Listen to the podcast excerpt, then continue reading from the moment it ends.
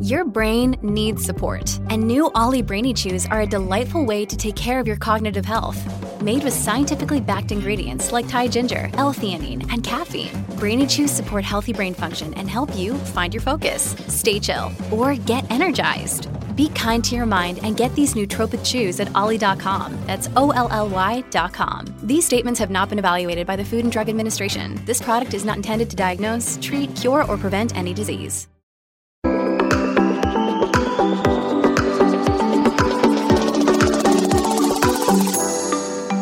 Hi everyone, welcome to the Tech Entrepreneur on a Mission podcast.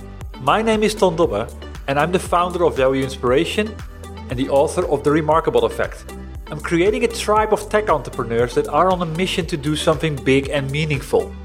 I invite you to join the tribe as well, especially if you want to create change that matters and put your software business on momentum that you're proud of. The goal that I have with this podcast is twofold.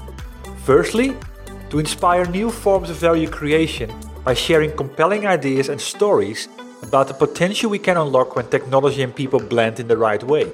And secondly, share experiences from tech entrepreneurs like you about what is required to create a remarkable software business and how to overcome the roadblocks to do so. The guest of my podcast today is Akil Jabber, investment director and general partner at Horizon Capital you're building a company, like try and think outside the box and you know be so good they can't ignore you. I find there's kind of two kind of trends that I found of how people stumble upon starting their, their company.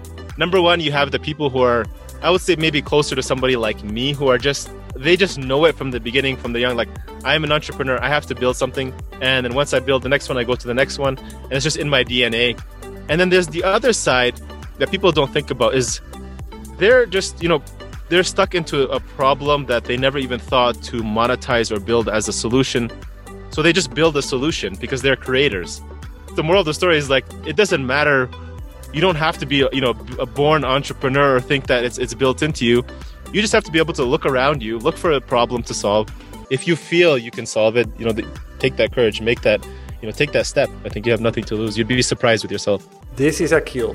He's an expert in growth marketing strategy and business operations. He's also an engineer who was previously a partner and operations director at Wired Investors, a micro private equity firm focused on digital asset acquisitions and has been involved in over 15 company acquisitions. Today, he's a general partner and investment director at Horizon Capital, an investment firm that invests and acquires SaaS companies of over 500k in ARR. He's also the host of the SaaS District podcast, where he interviews entrepreneurs and investors on topics such as leadership, B2B sales, growth marketing, innovation, scaling, funding, and M&A. And the combination intrigued me, and hence I invited Akil to my podcast. We explore what's essential to make the marriage between a startup and an investor magic. What do investors look for? What do they value and care about? And what turns them off? Besides that, we discuss through the eyes of the investor what it takes to build a remarkable software business. By listening to this podcast, you will learn four things. Firstly, that it doesn't matter how you start and build your SaaS business, the power is in starting. Ideas are cheap, the value is in bringing it alive. Secondly, why you should avoid fitting into the norm. Build your business the way you want to build it. Thirdly, that your ability to have customers stick around for the long term is more important than growing fast. And fourthly, that we tend to be proud in saying that we do A, B, C, D, E, F, and G. But focus is king. It's more important to show how you do one thing extremely well. Well, hi Akil. Welcome on my podcast. And glad you could make the time for this because it's going to be an interesting difference this time when we talk about yeah what you see in the market being a podcaster yourself. Yeah, yeah, we're switching seats today, so thanks for having me on. It's a pleasure. I mean, I, I found out about your podcast. I've been listening to it for a while now, SaaS District, which is a recommended podcast to listen to if you're in the tech business. And of course, well, my, my audience is all tech entrepreneurs on a mission. We always like to, I mean, I always like to share the stories about yeah, the value that we can unlock when technology and, and people blend in the right way. I've got a lot of questions for you in terms of what you see and yeah, get the different perspective that you get from the audience that you have and the people that you got on your podcast. Before we start, a little bit about you. What's your passion? What drives you?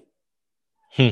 Yeah, it's a big question, but something interesting for you. So, a lot of people may not know this, but you know, so when we launched Horizon Capital, people think of that as a, as a, a, typical private equity firm, right? They, with a private equity firm, they generally have a bad rep, right, for how they they take over companies. They have very little care of, you know, maybe the people, the employees, the team, and it's all about maximizing profits at, at all costs for for investors' interest, right?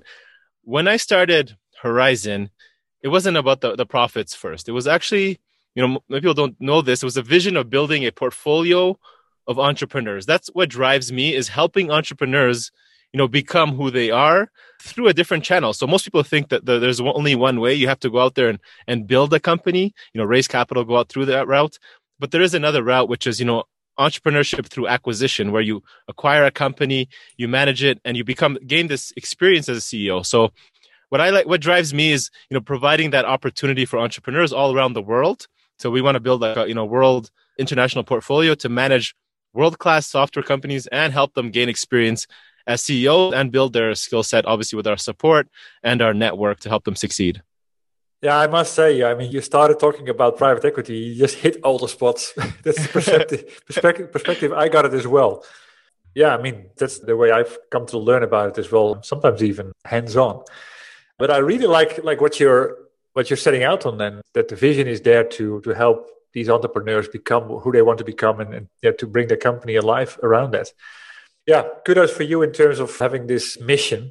And uh, I'm sure that it will get a lot of eyeballs with regards to people that want to listen to that in a, in a different way from the ones that actually yeah think about you in a different way and being this mm-hmm. profit hungry beast. so, yeah, exactly. So, I hope I can change their minds. Yeah. So I mean, you started at Horizon Capital, and this year you started the podcast. Yep. Like I said, the SaaS District podcast. You started this podcast around May this year, so in the middle of the pandemic. Tell me a little bit about the purpose behind the podcast. Sure. So with uh, you know being in our industry that we're in, we're very much in the relationship industry. When people think about you know selling their business, finding a partner to work with, you know, it's, it's, not a very straightforward. It's not a very easy transaction. It's not somebody they just you know find off the you know a quick Google search and and make a decision. People are sensitive with their business. They want to work with people they trust, people they feel can take care of their babies. So I mean, essentially, that's what it is. We want to build those relationships with people early on, people to know who we are, to understand what we're about, and then when they decide to get to that point, I hope we can have that conversation. And then another point is, you know it's really to meet fantastic people around the world, right? Like we've had guests like, you know, Neil Patel, he's a, you know, world-class digital marketer. We've had Patrick Campbell from Profitwell. We've had, yep. you know, Rand Fishkin from Moz, you know, these are all people I, I would have never thought would have ever jumped on when we started off, right? So having these guests, learning from these guys who are, you know, industry leaders, I think that that was, that was huge for us. So, you know, finding that, that way of building those relationships and now we have those, you know, conversations and open, open door that we can talk to some of these people.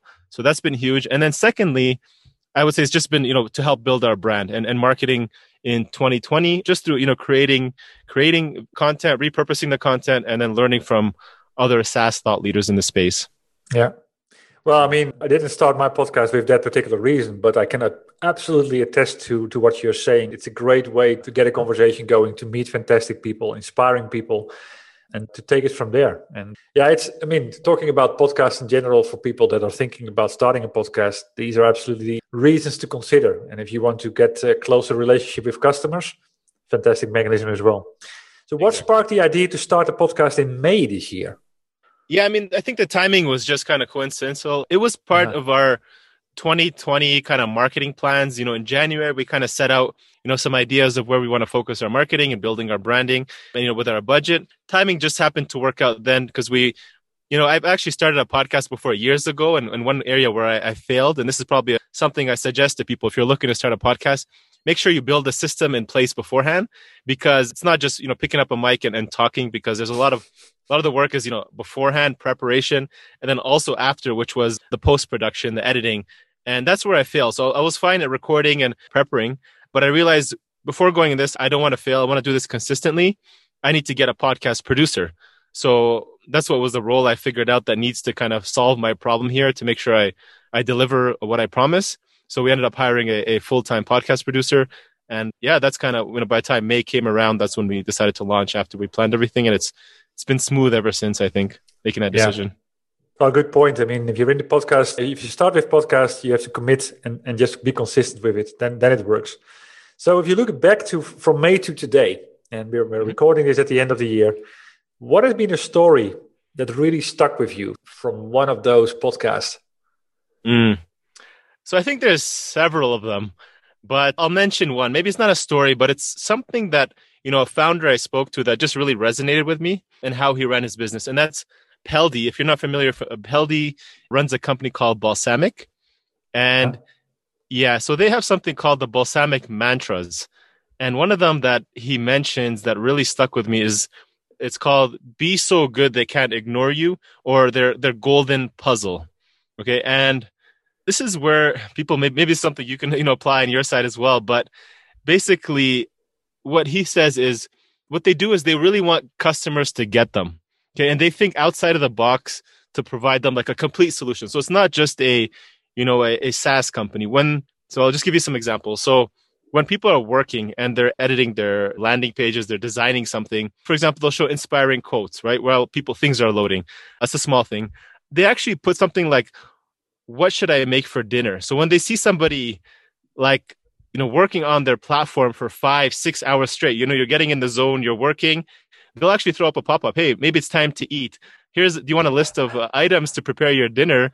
And here's a menu you can prepare today. So they really think outside the box. Like yeah. you know you don't think about design tool and something that gives you you know design menu so i thought that was super cool and now i love to think of that it's like okay really you know when you're building a company like try and think outside the box and you know be so good they can't ignore you right i think that you mentioned that as well i think you know some other thought leaders mentioned that thought but they actually apply it in, in a very interesting way so people who want that's what it's all out, about you know yeah, I mean, yeah. that's also why I wrote my book, The Remarkable Effect. Everybody can do remarkable things. And these are exactly the things that people talk about. Might not be super valuable, but it's mm-hmm. memorable. You're being taken care of, you're being thought after.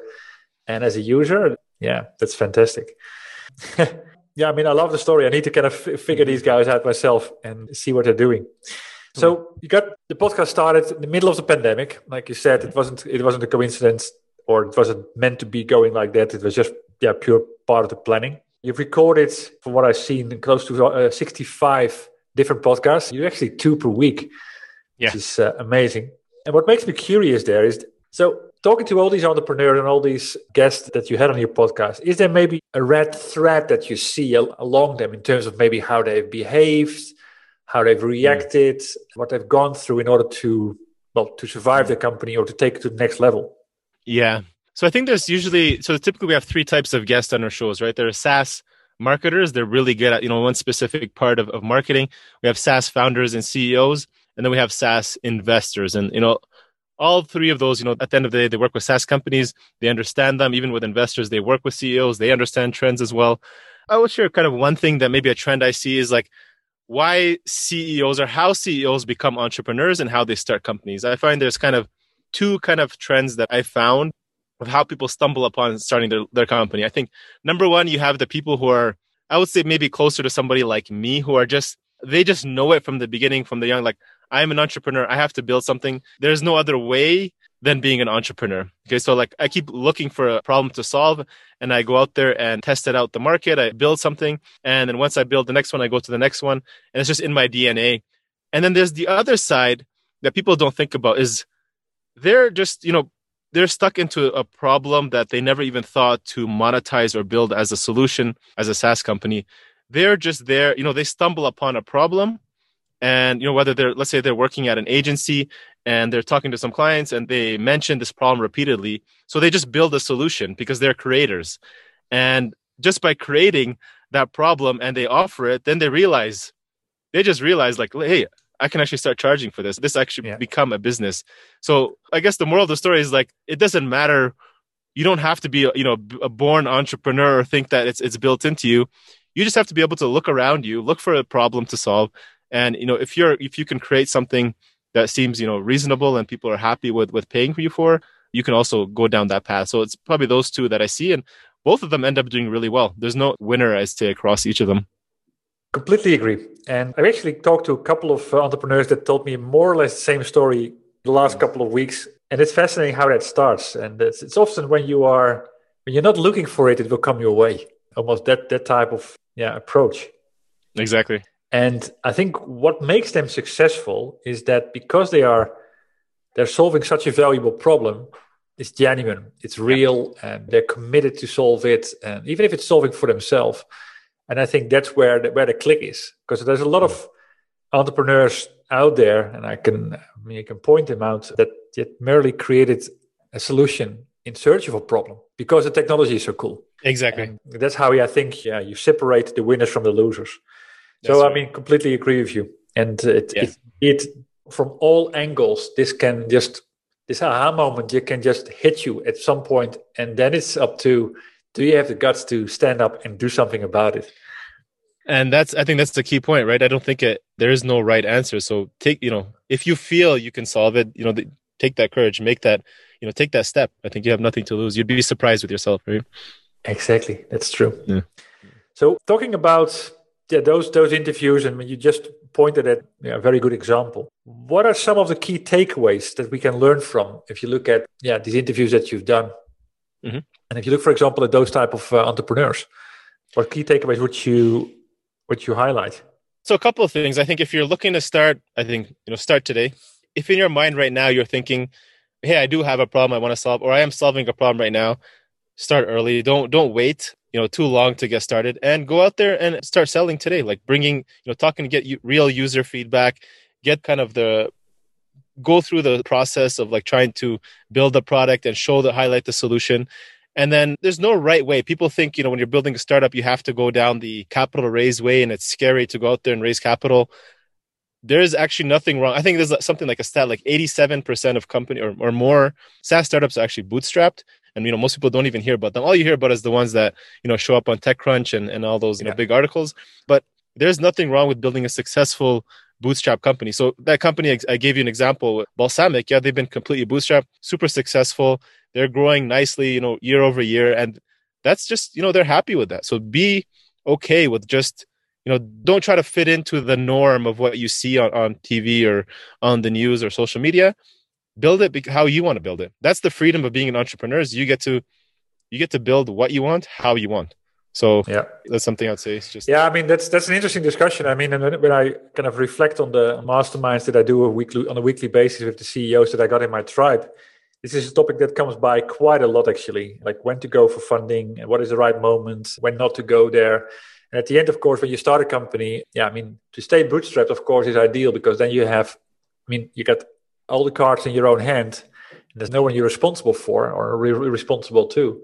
But of course, exactly. when you don't have the capital, yeah, I mean, then you're in this dilemma that you get this fantastic idea and you want to get it to market. And yeah, you need to get access to that funding.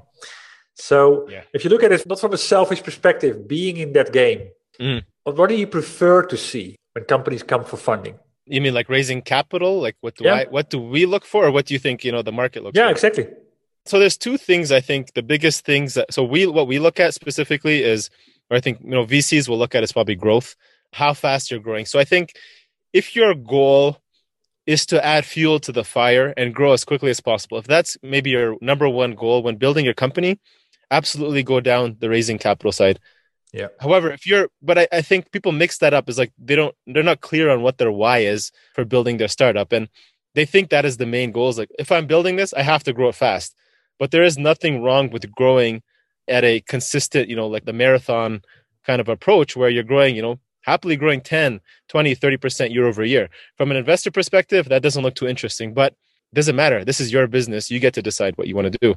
I think growth is probably the biggest thing. Retention is another one people look at, right? Like, okay, you can grow as quickly as possible. If you're losing those customers, I think retention, how are you keeping those clients happy? How long are they sticking around for? I think that really shows the value of your, your product you're building and the problem you're solving. Yeah, I completely agree on that as well. So, I mean, looking at what you do on a day to day basis, you're, you're the investment director at Horizon Capital, heavily involved in growth marketing, M&A, and SaaS acquisitions. So, Talking about that particular part of your job, what do you specifically look for or hope to find in the due diligence that you do with those companies that you want to add mm. to your portfolio? Like on the due diligence side, specifically, yeah. What do we hope to find, or so, yeah. or not? Or hope not to find. Of course, that's that's the easy part. yeah.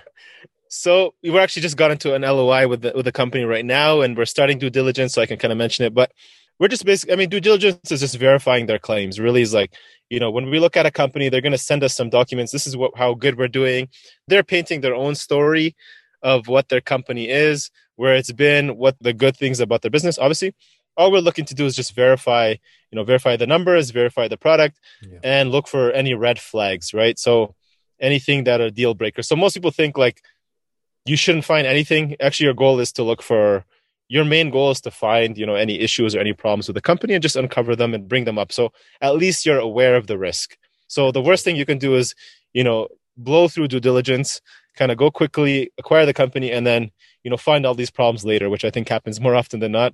Let's just try to find as much as possible either if it's financially related if it's something that's just too high of a risk maybe we have to adjust our offer or we just have to plan for it and you know maybe make some adjustments on how we thought we'd operate the company yeah, that's that's completely right. And yeah, I mean, you cannot. I think you cannot ask enough questions at the end. It's about perspectives and about uh, like how people spin the, their story. Talking about that, you you made a point about uh, companies not being clear about their why. How important mm. is that, according to you? From an acquisition perspective, or just in general? I mean, like, mm. I mean, if you look at customer companies that succeed mm. and not succeed, and I mean, my, my book starts with like, what's what's your big wave, which mm-hmm. is a reflection on what's your big idea, what's your why, purpose behind the business. How important is that to have that? I think it is important. You know, I'll give you an example. So when we look at companies of what, what we, when we look to acquire a company, one feature or one kind of criteria we really like is founders who are really, you know, very product focused and their why is they want to build a really good product for their user and they really care about that user experience. So similar to you know that experience i talked about that's what i like. I like people who you know their why is how can i make this better? How can i keep improving this?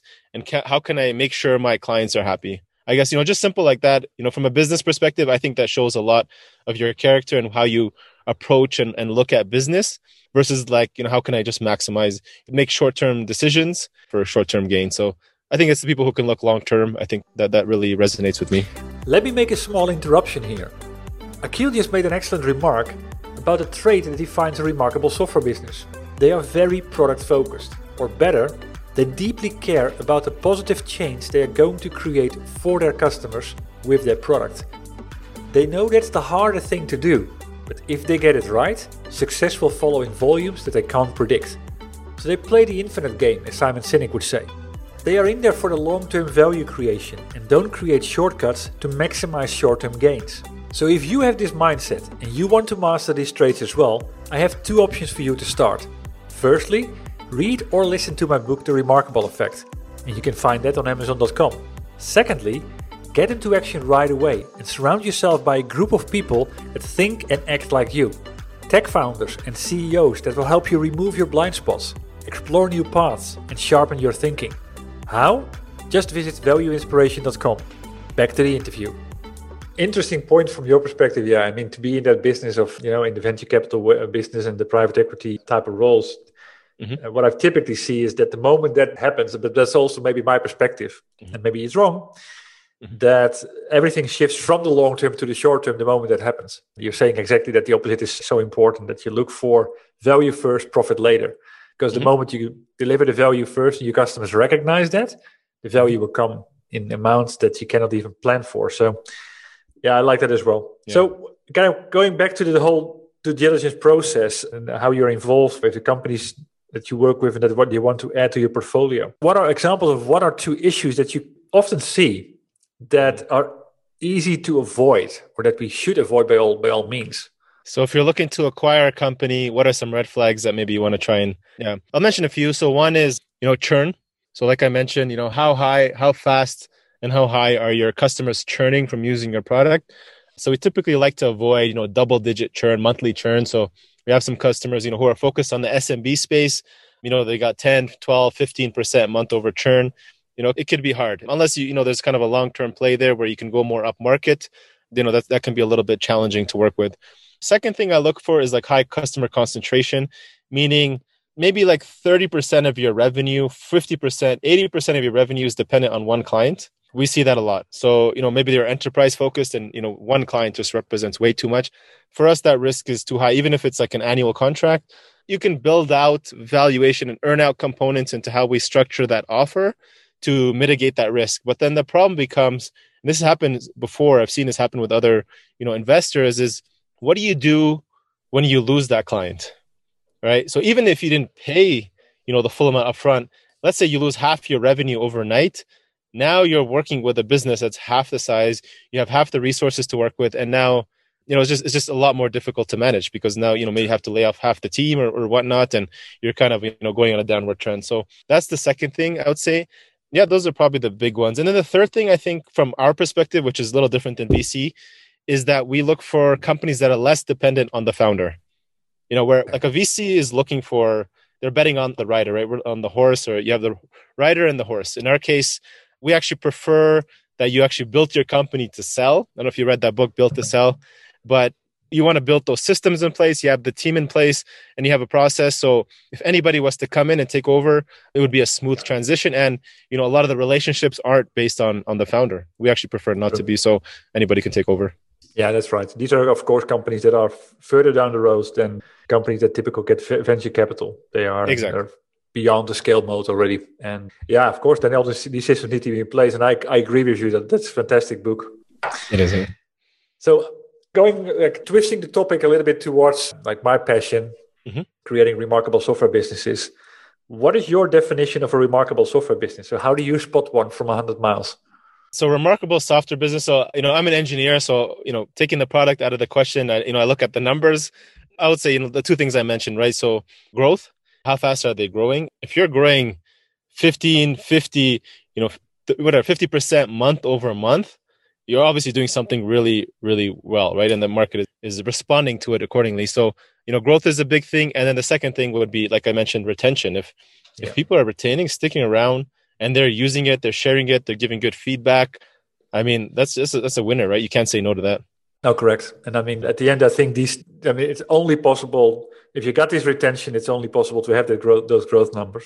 Of course, you need exactly. to keep adding because retention of uh, without without adding new is of course also not new of n- nothing good yeah and you won't have this this growth number but yeah it's these are the signals at the end that these companies really bring to market if you're talking about yeah the monetary side of it so yeah being in the in the tech space running a podcast with the day-to-day stories of the challenges and the hopes and the aspirations of people in uh, well tech entrepreneurs i call them often you you likely uh, hit specific topics that yeah interest you more than others so, what is inspiring you most these days?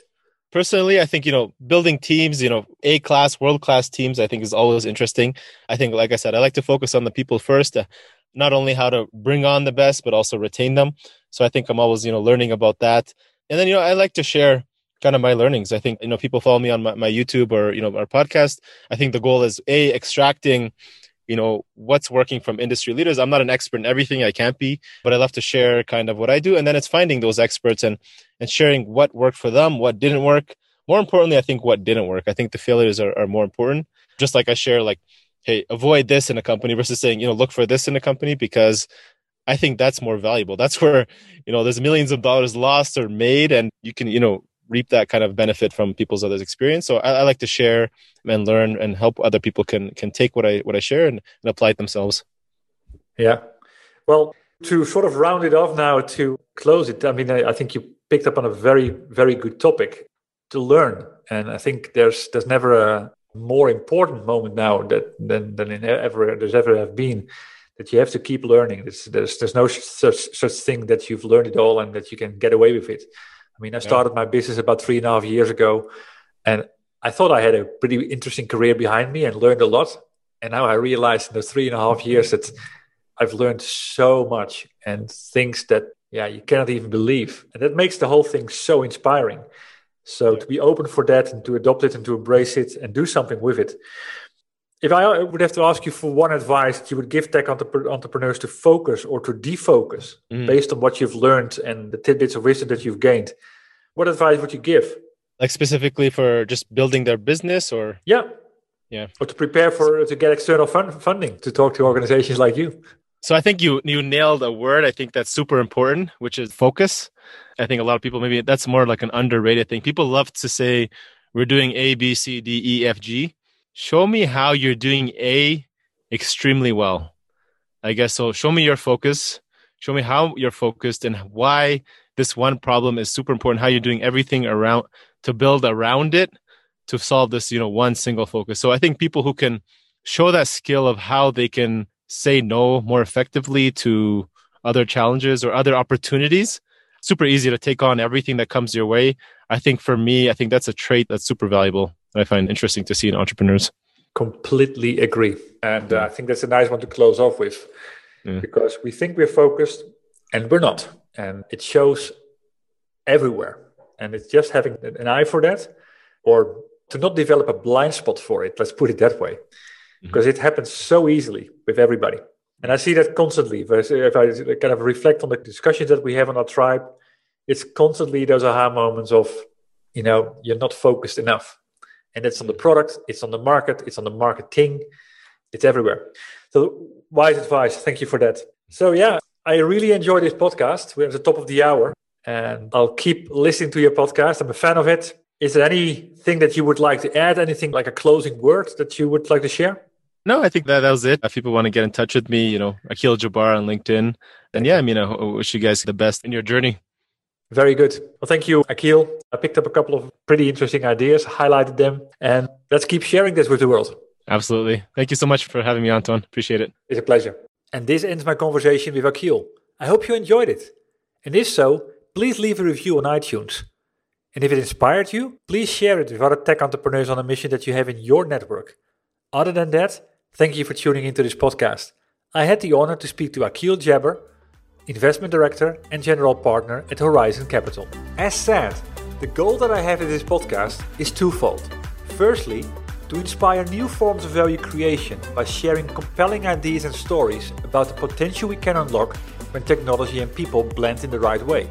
And secondly, share experiences from tech entrepreneurs like you about what is required to create a remarkable software business and how to overcome the roadblocks to do so.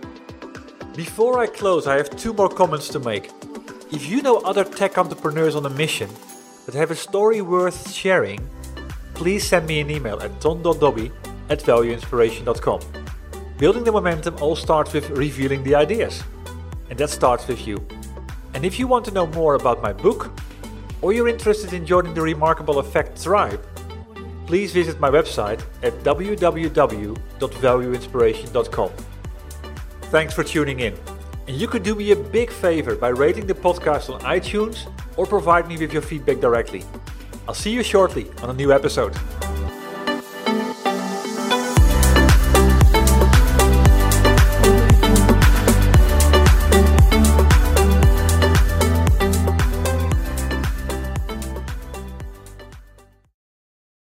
That's what ransomware is all about. It's psychological pressure. Ransomware, when your computer's hacked into and your data held ransom. Attacks are on the rise, and Russian gangs are making billions of dollars. The moment I got that message, I knew our greatest fears that we ever have are starting to come true. The post Cold War era is over. Dot com, the hacking.